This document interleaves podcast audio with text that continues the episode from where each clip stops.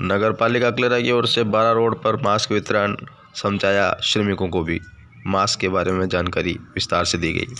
प्राप्त जानकारी के अनुसार अकलेरा के बारह रोड पर ईट भट्टे चला रहे संचालकों और उनके यहाँ काम कर रहे श्रमिकों को नगर पालिका की ओर से नो मास्क, नो एंट्री अभियान के तहत मास्क वितरण किए गए।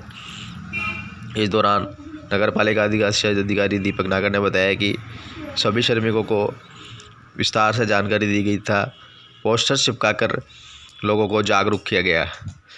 गौरतलब है कि कोरोना से बचाव के लिए नगर पालिका की ओर से लंबे समय से अभियान चल रहा है। इसमें नो मास्क, नो एंट्री अभियान के तहत ग्रामीण क्षेत्र के लोगों को जागरूक कर रहे हैं। वहीं मास्क वितरण कर उनको जानकारी भी दी जा रही है।